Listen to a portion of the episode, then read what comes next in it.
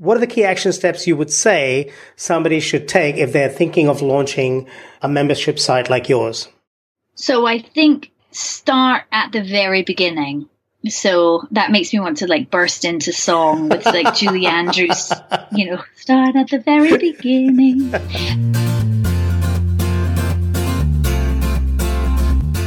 Hey, this is Ryan Levesque here from AskMethod.com, and you're listening to my friend Ash Roy on the Productive Insights Podcast.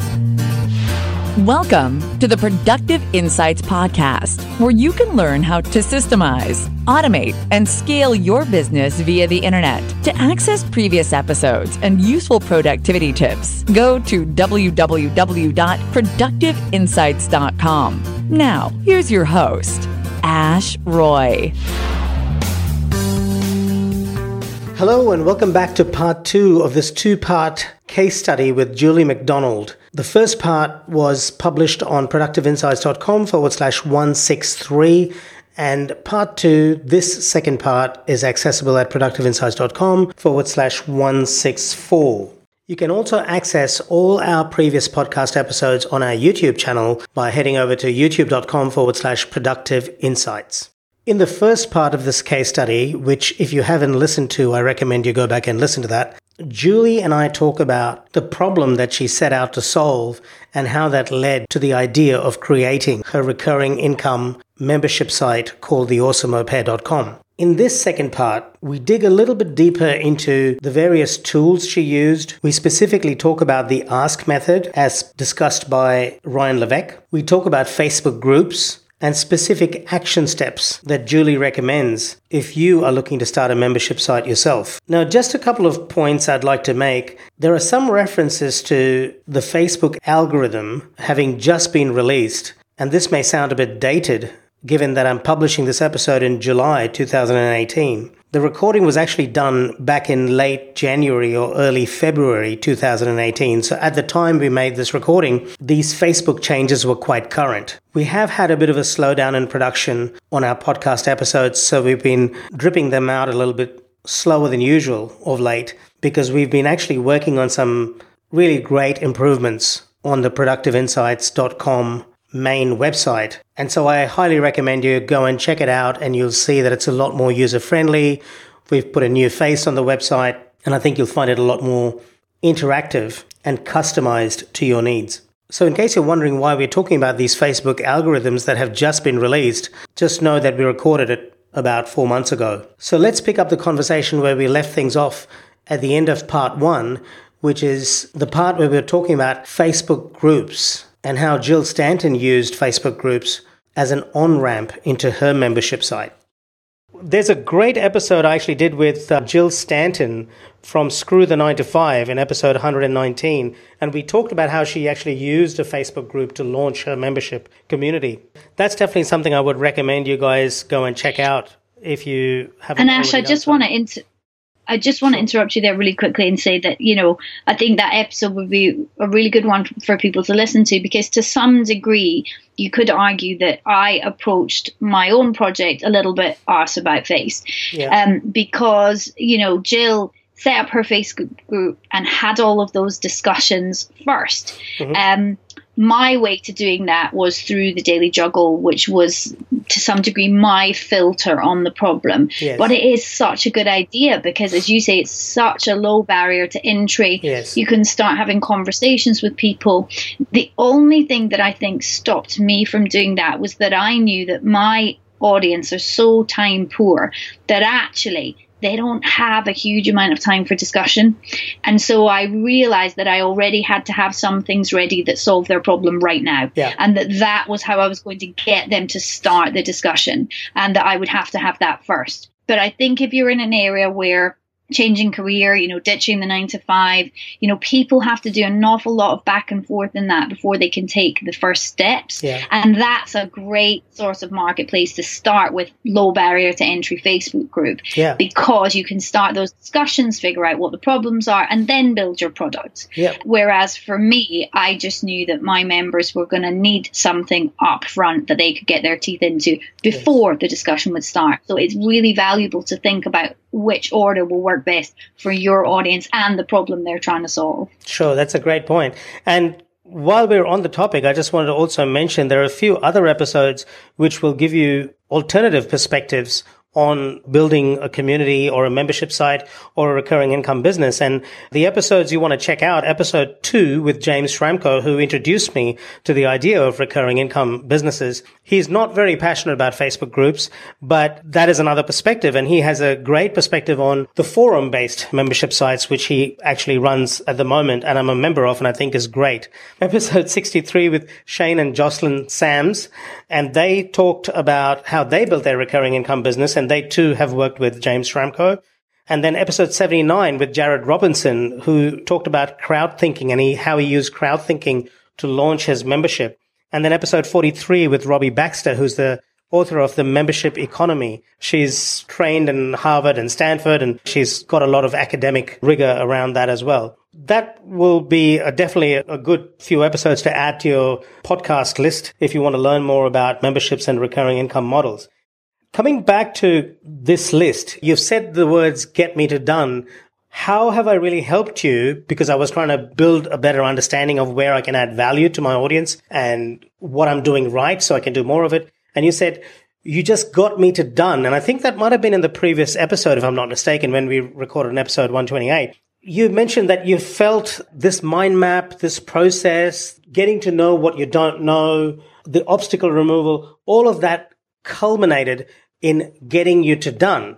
And this beautiful product that I had the pleasure of looking at just a few days ago when we last spoke, which is theawesomeaupair.com. Could you talk to us about that and how you finished on that beautiful high note?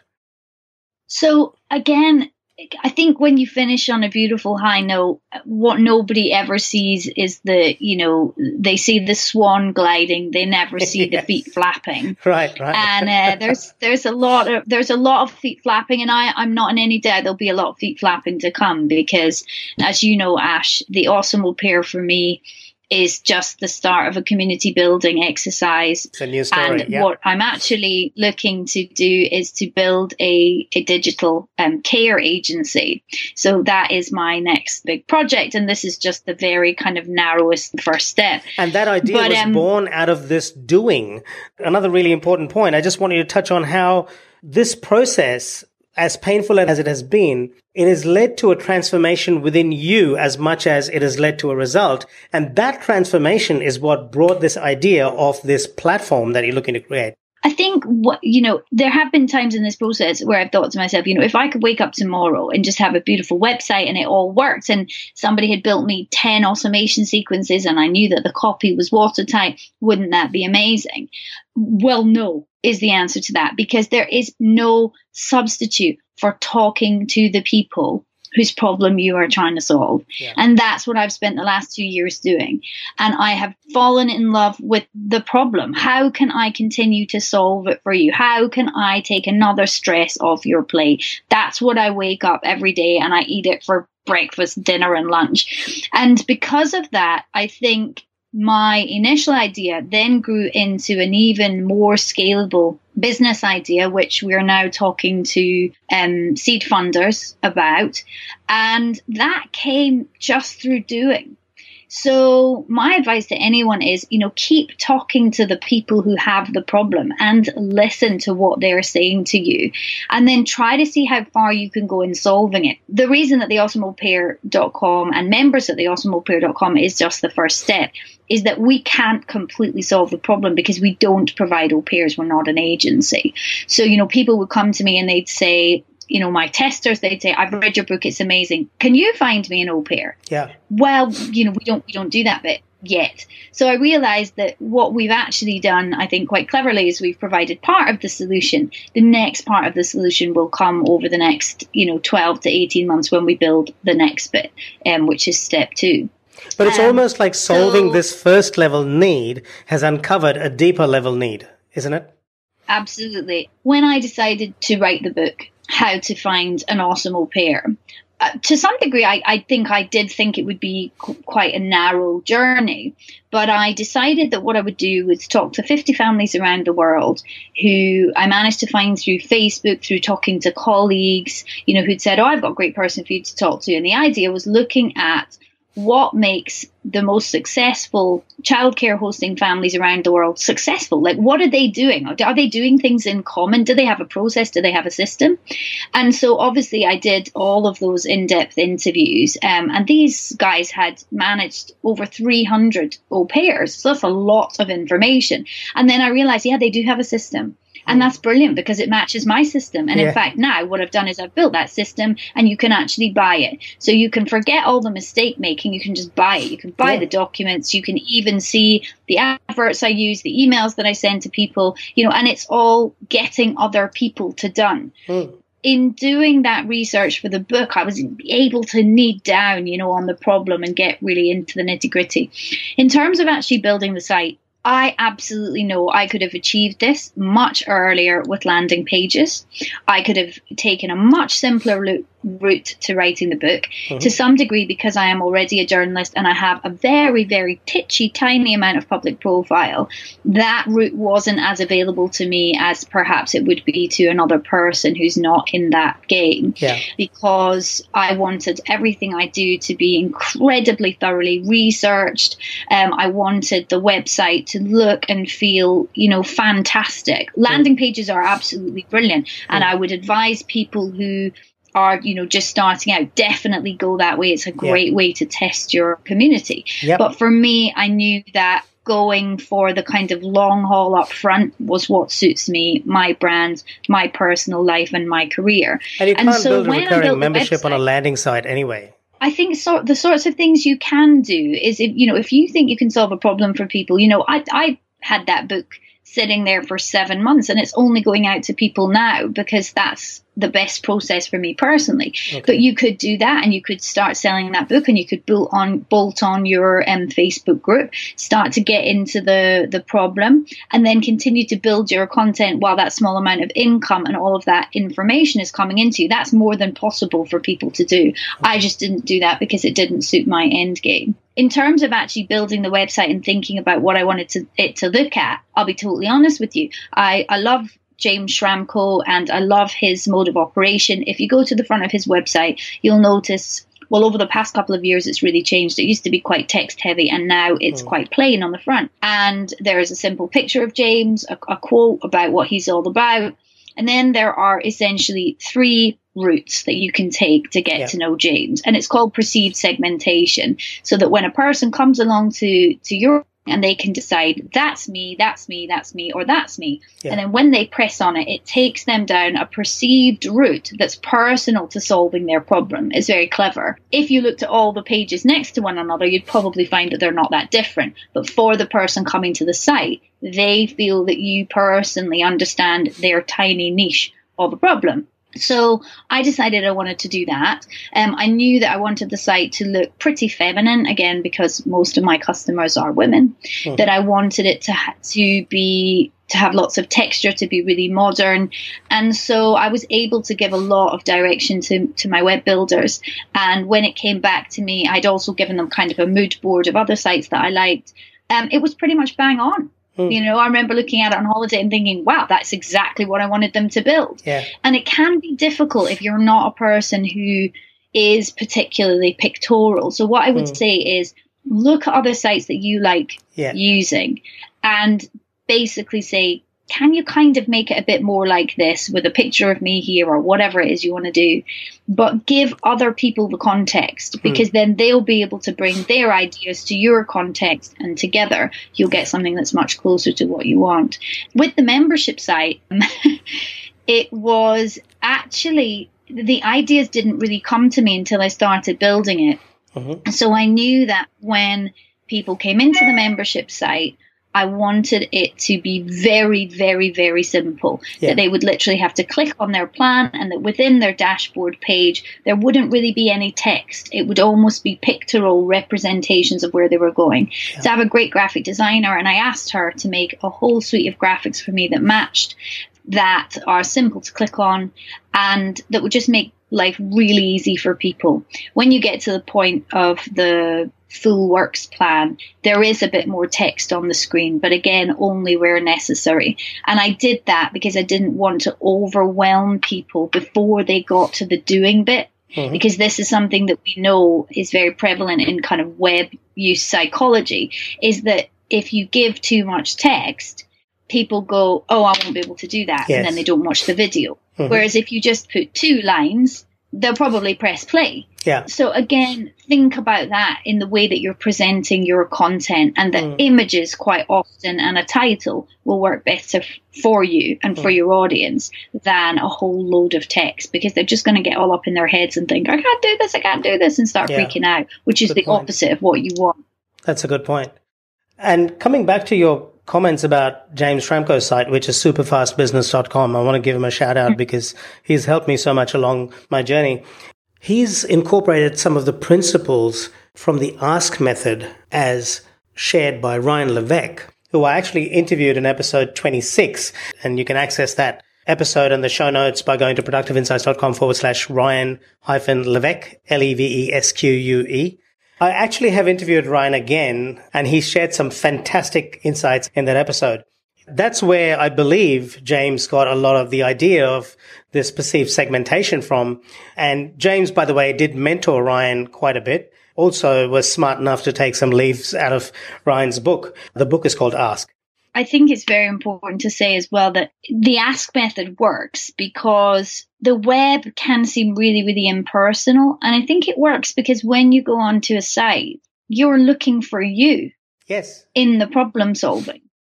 And if there are three or four examples, you sort of feel like, yeah, they're, they're going to be able to solve my problem in the way I need it solved. Yeah and it's such a simple little tweak to a homepage on a website um, that it's possible for everybody to do it. Um, the way that mine works is that there are four options and they each say, you know, is this you? Is this you? Is this you? And there's there's like a little icon and just one sentence.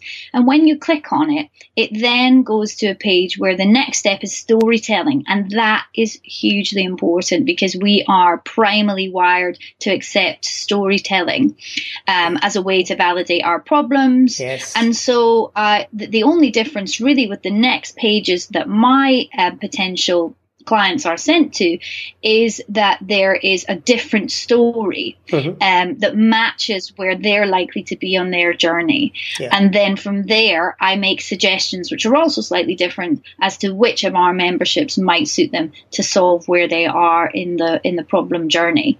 And so, yeah, I think I think the ask method, I think the perceived segmentation is just absolutely brilliant because it's helping to personalize the web in terms of, of problem solving.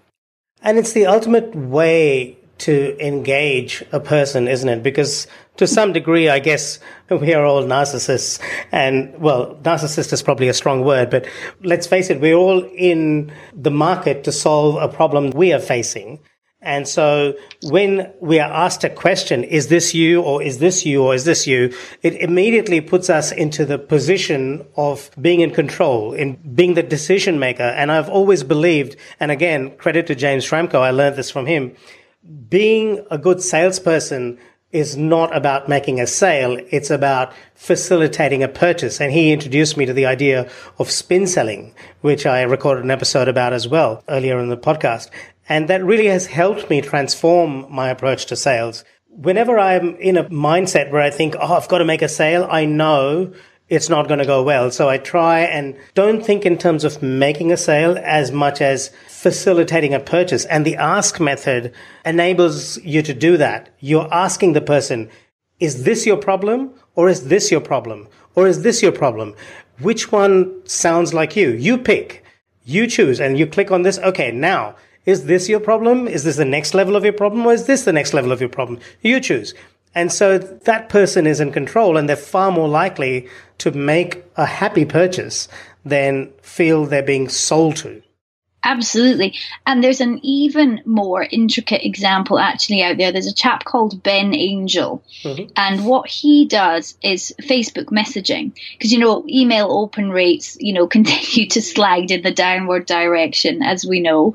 His innovation was all about, well, you know, how, how do we get people's attention where they are? Mm-hmm. And let's face it, lots of people, as you pointed out, Asher, on Facebook. Two billion. So what he does um, very cleverly is introduces an article or you know an image with a very you know small amount of text and then says you know comment on this. And what, then once the communication about whatever that image is on facebook has reached a certain point it then says you know if you want to find more about how to solve this problem, then you know we'll we'll send you a message on Facebook Messenger, and then the messages on Facebook Messenger ask you to segment yourself according to your problem. So that then all the messages that you receive after that to your Facebook Messenger, so you're less likely to ignore them, are about solving your particular problem. So it feels much less annoying to be having that communication. And it feels like whatever value is going to be delivered is going to be delivered based on exactly your problem. Yeah. It's very, very clever. I haven't looked at, at, at adding adding it on yet, but I do think it's something worth bearing in mind for people. It's called Ben Angel. Yeah, I'll definitely check it out. Want to also mention that in the very recent past, Zuckerberg has come out and said that he's going to be revisiting the algorithm and it's going to change quite a bit.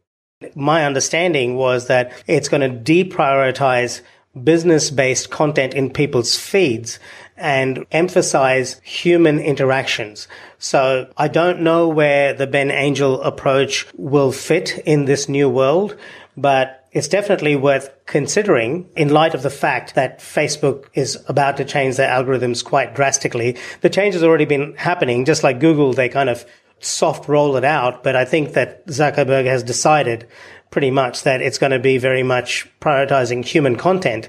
It's going to mean that if you want your business to get seen on Facebook, you're going to have to pay for it all the more now.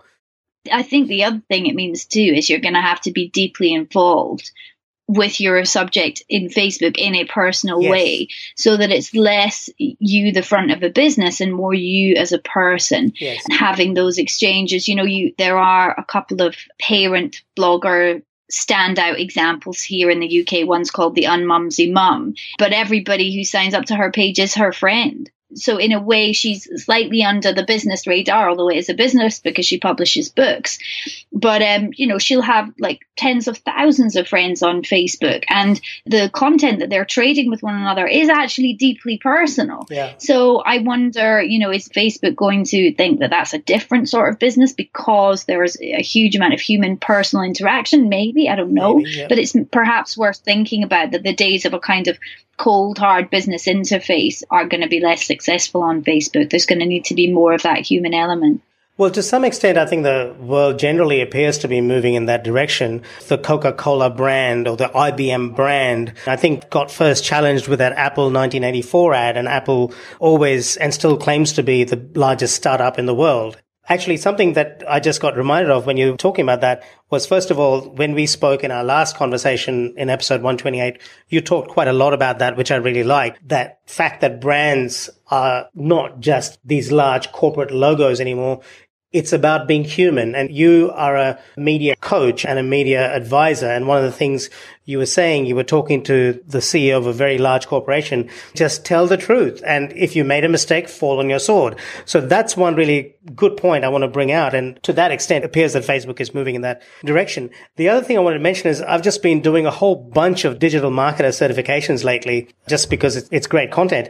And one of the things that Ryan Deiss says, which I quite liked was, he says, you know, people talk in terms of B2B as in business to business or B2C as in business to consumer, but he sees it as H to H, which is human to human.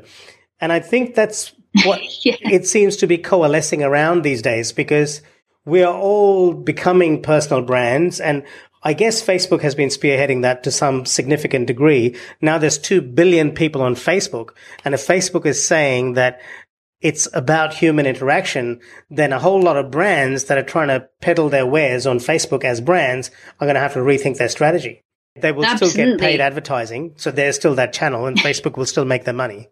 Of course, yeah. You know, it's humans are human. That's a great way to put it, H to H, and that will always sing. I mean, I don't know about you guys. I tend to click on those things that seem incredibly human. Hmm. However, if I was going to hire, you know, a plumber or an electrician, maybe I wouldn't be so bothered about the human to yeah. human. Maybe I just want to know that, you know, my house isn't going to blow up once they've finished. So I guess it's not going to be the same in every single segment, right, right. but it's going to be really interesting to see what happens for sure.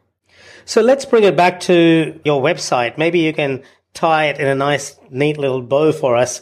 You've created this beautiful website. And while you've finished launching the Awesome Au Pair, this is just the beginning because now we are the next stage, which is all about community building, which by the way is something I'm working on one of the certifications at the moment. So we can talk about that later on. It really is about building a thriving community, a community that wants to support each other, a community that reaches out to each other and to some degree they create the content and you become the steward of that community and you've got to perform that role in a very responsible and fair way while still bringing value and interest and entertainment. So that's the, the new journey you're going to embark on. And then there's the other journey about the platform that you're looking at the seed funding, which is super exciting as well. What are the key action steps you would say somebody should take if they're thinking of launching a membership site like yours?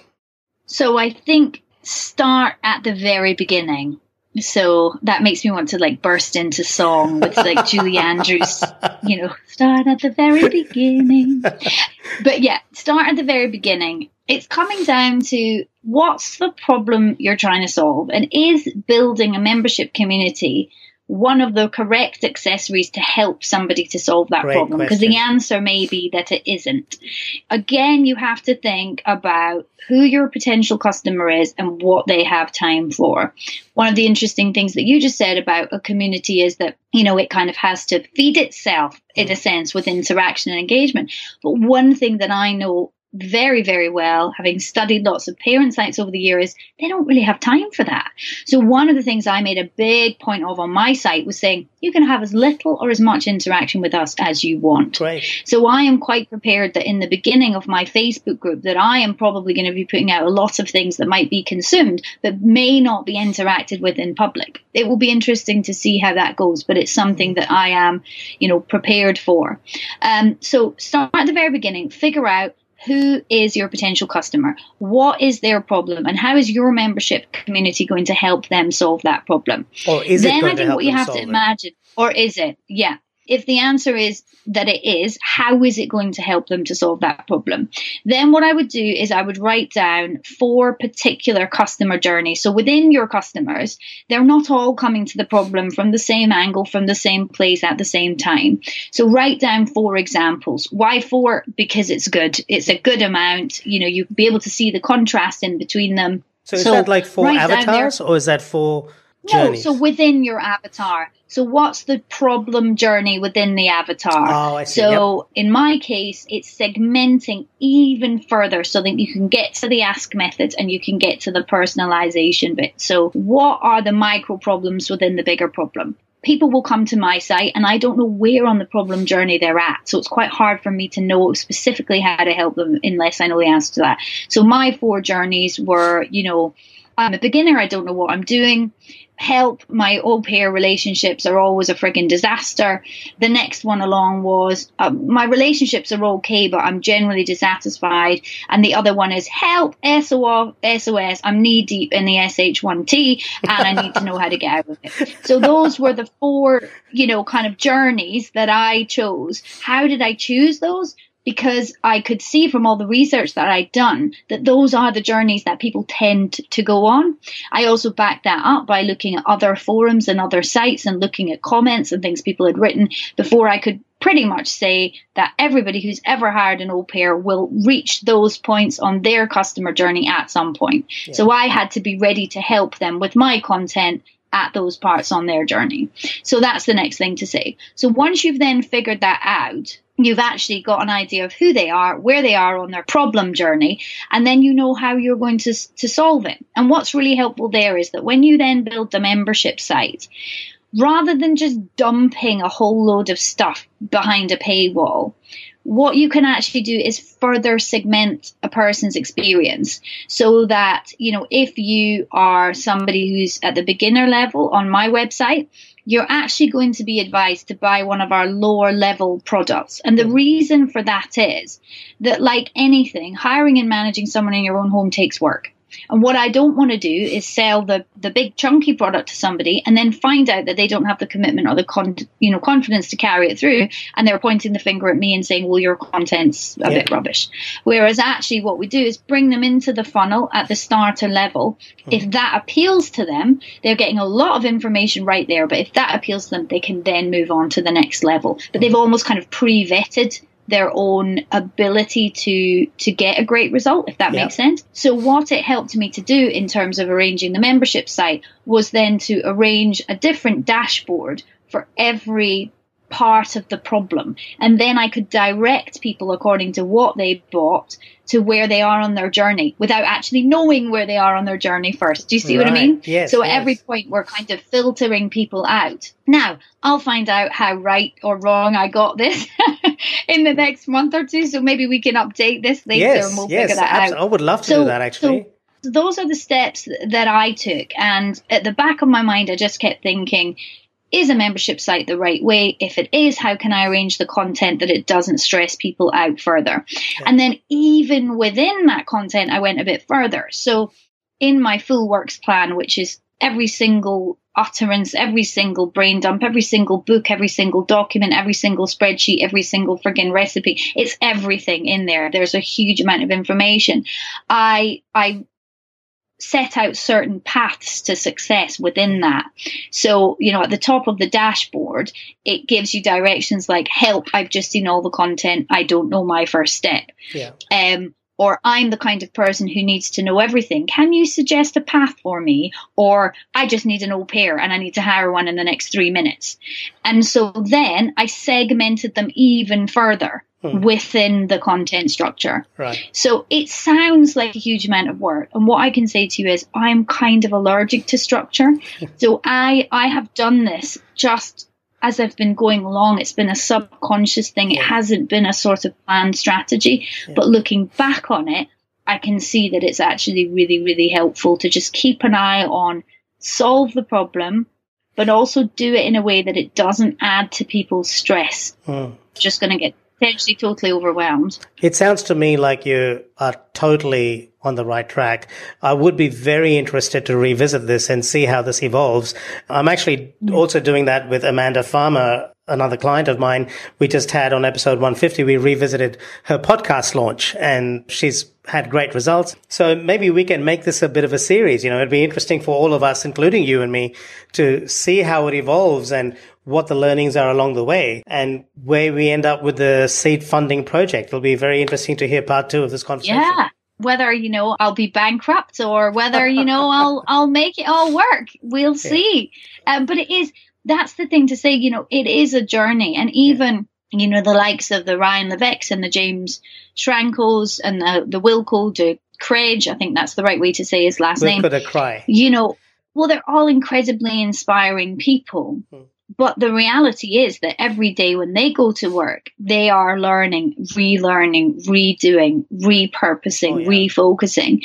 You know, when you run your own business, you're never truly done. You are just reworking old ideas, new ideas, and you have to be prepared to learn every day. And that was a big kind of change in mindset for me because I think sometimes you read a book or you read a guide, and again, this fed into the way I presented my content, which was there's no wrong here you know, there's no read this book and get it right absolutely every time because we are all humans. Mm. So take the information, do your best with it, pick the bits that suit you, forget the rest and get to doing. And when you do, you'll find out what works for you and you'll be able to pull in the other accessories to help you. So that mindset really helped me that you know, there is no going completely wrong. And part of the reason for me there is no going completely wrong was because I set myself a limit of how much of our family assets were we willing to to put into this at the kind of minimum viable product level. So I set myself a limit and I actually have spent so far much less than that. Oh, wow. So that really helped me to feel secure that. I am, as it were, betting um, with my hard work and my financial input on something to a level of risk that suits my family. Mm. So that's another thing to think about in, in these situations. I've met some people along the way who have great groups on Facebook who sell guides for not very much money, but they do have a recurring income every month. And some of them, it's about the recurring income. And for some of them, it's about creating a community, creating change. So another good way to help your thinking when you start out on a project like this is to really think about what your values are mm. because your values are that kind of invisible headwind that no matter what you do they will keep pushing you in the mm. direction of your of, of values. So for me, it's always going to be more important to make change than to make money. Mm-hmm. That's who I am. Those are values. And there have been many a heated argument with my husband when I was approached by a publisher who wanted to pay me great money to write this book. And I yeah. said, no, I want to build a community. I want to have a, a, body of content that's constantly changing. I want to build, you know, a broad base for a, you know, a fantastic business. I don't want to be an author. Yeah. And this was driving him bananas because he was like, dude, get the information out, get the money in. Yeah. and, but this you know, was I your vision. That but this is the vision these are my values and this is what i could afford to do and i had to go out and get other clients in the other parts of my business to be able to afford to take the time out to do this. And I appreciate not everyone's in that situation. But if you don't know what your values are, you're going to find that sometimes you attempt to do something and it doesn't work and you don't know why because you're thinking oh god i'm you know putting in all the steps and you know why is it not working and it's not working because you're putting your energy in the wrong place for who yeah. you are there's a great thing called motivational mapping and it's quite common here now in the UK. They use it in lots of different corporates, big companies, the fire service and the police service. And in a way, what they're doing is they're helping to segment people in a kind of invisible way. So to give you an example, the police here in the UK, not all departments, but some, when they put an advert out for a particular position, they've taken to using specific language and specific calls to action that they know that will attract some of the right characteristics and personality that they're looking for. But then they go one further and they ask people to fill in what looks like a you know, simple psychometric questionnaire. It's not very long. But what it does is it figures out what that person's values are. Because what the police were finding is that they were getting all of the same personality types. Mm-hmm. But actually, sometimes they needed someone who loved sitting in the office to do the accounts right. or to write up the records. Mm. Now, that person tended to, to want to be a member of the police. They wanted to change things, but they couldn't have that as their central value mm. because it meant they didn't want to sit in the office and they become unhappy doing that. So they're using motivational mapping as a way to get the right people in the right jobs. And actually, it's a way to think about it for yourself. I in the right place in the right mindset to un- you know undertake this particular project and am I going to get the the right result? And I used to feel like when I was in my 20s and I was coming up through the media and you know I come from a culture in Scotland where to talk about what you're good at is practically illegal. You know we just don't talk about ourselves in that way. And yet I'd go into these meetings with these big television ex- executives and I knew that I was potentially a really great broadcaster and I knew that I could get on with the crew and I could make really, really good telly, but I didn't seem to be able to put that across. And then years later, when I did some motivational mapping and I went to see a person on myself, I realized why. And that's because I picked all the wrong programs and projects for my right. values. Right, so I right, get there and I'd think to myself, why is this not working? Why is this not chiming? Why am I not getting the job? And then I realized that actually when I went for things that are important to me, that I believe in, that chime with my values, it was like falling off a log. I was right. putting my energy in the right place for my values. So that sounds like a whole load of psycho babble, but look it up. Motivational mapping. I'll, well, Ash, I'll see if I can get a link for you because I think it's so, so, so important because it's okay. why I can work so hard on this because it concurs with my values. It drives me. Well, that's a fantastic takeaway. I'll look it up myself and see if I can find something. Now, you can access all the show notes at productiveinsights.com. This will be published to YouTube as well. So if you're watching on YouTube, be sure to subscribe to the Productive Insights podcast. Just go to iTunes and type in Productive Insights podcast and it'll come up. And if you're listening on the podcast, subscribe to the YouTube channel. Just go to youtube.com forward slash productive insights. So thank you very much, Julie, for being on the show. And I can't wait to have you back and revisit this and see where things are maybe six to 12 months down the track. Yeah, it's going to be so exciting, Ash. Thank you so much for being a huge part of my journey so far and with this business and everything that's to come. And um, thanks to everybody for listening. I hope you get something really useful out of it. Well, the pleasure's been all mine, and I look forward to continuing to work with you on building this community and seeing how I can help you with getting the seed funding happening. Because I've got a background in finance, so I might be able to offer some things of value. As always, you can access the show notes of this episode on productiveinsights.com, specifically at productiveinsights.com forward slash 164 in this instance. This case study and two part episode was brought to you by the Productive Insights podcast launch service that positions you as an authority and helps you attract lifelong high value customers. Book a call with me on callashroy.com to find out how to get started. Thank you very much, Julie, and I look forward to speaking to you again soon. Fantastic, Ash. Thanks. Thanks for listening to the Productive Insights Podcast. You can find all the links in the show notes below this episode on productiveinsights.com. You can also ask questions in the comment section that Ash personally answers. How can Ash help you today?